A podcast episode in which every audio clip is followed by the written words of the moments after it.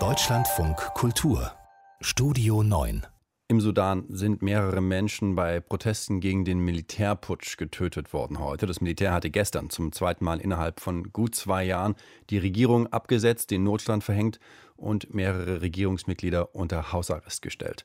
Unser Nordafrika-Korrespondent Martin Dom kommentiert.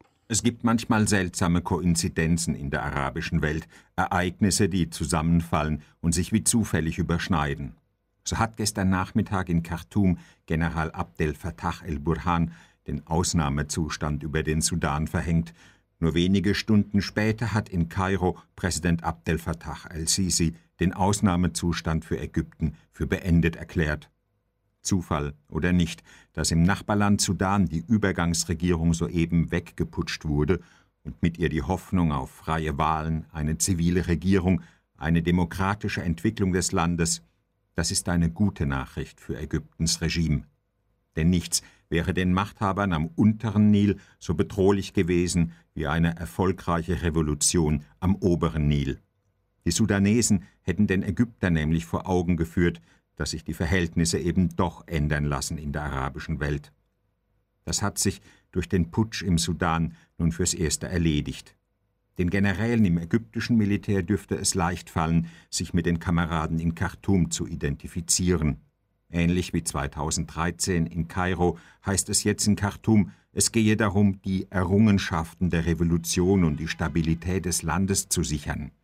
Ähnlich wie 2013 in Kairo heißt es, andernfalls habe das Chaos gedroht, und ähnlich wie 2013 in Kairo geht es in Wahrheit darum, Macht und Privilegien zu sichern. Sudans marode Wirtschaft wird, auch das eine Parallele zu Ägypten, in weiten Teilen vom Militär kontrolliert. Ölförderung, Getreidemühlen, Bauunternehmen, Mobilfunk, der Import von Elektronik werden über die sogenannte Military Industry Corporation verwaltet und der Profit in die Taschen der militärischen Elite geschleust. Das war bedroht, hätte es im kommenden Jahr wie vereinbart freie Wahlen und 2023 dann eine rein zivile Regierung gegeben. Deshalb haben die Generäle geputscht, nicht um die Nation zu retten, sondern die eigenen Pfründe. Sudans Übergangsregierung unter Ministerpräsident Abdallah Hamdok agierte längst nicht so erfolglos, wie es ihm seine Gegner jetzt unterstellen. Die sudanesische Gesellschaft hat sich seit 2019 auf erstaunliche Weise geöffnet. Die Scharia wurde abgeschafft, Religionsfreiheit gewährt, es gab freie Medien, Gewerkschaften, die Rolle der Frauen wurde gestärkt.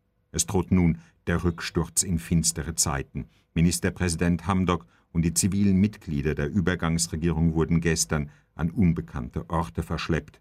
In Khartums Regierungspalast kehrt die alte Garde zurück, eine korrupte, skrupellose Clique von Generälen, die vor der Revolution 2019 dem gestürzten Diktator Bashir zu Diensten waren. Sie führten schier endlose Kriege im Südsudan und in Darfur, haben Menschenrechte mit Füßen getreten, werden es auch jetzt wieder tun. Den autoritären Golfstaaten und Ägypten kommt der sudanesische Militärputsch entgegen. Der Rest der Welt sollte ihn ächten. Martin Dorm mit seinem Kommentar über den Militärputsch im Sudan hier im Deutschland von Kultur.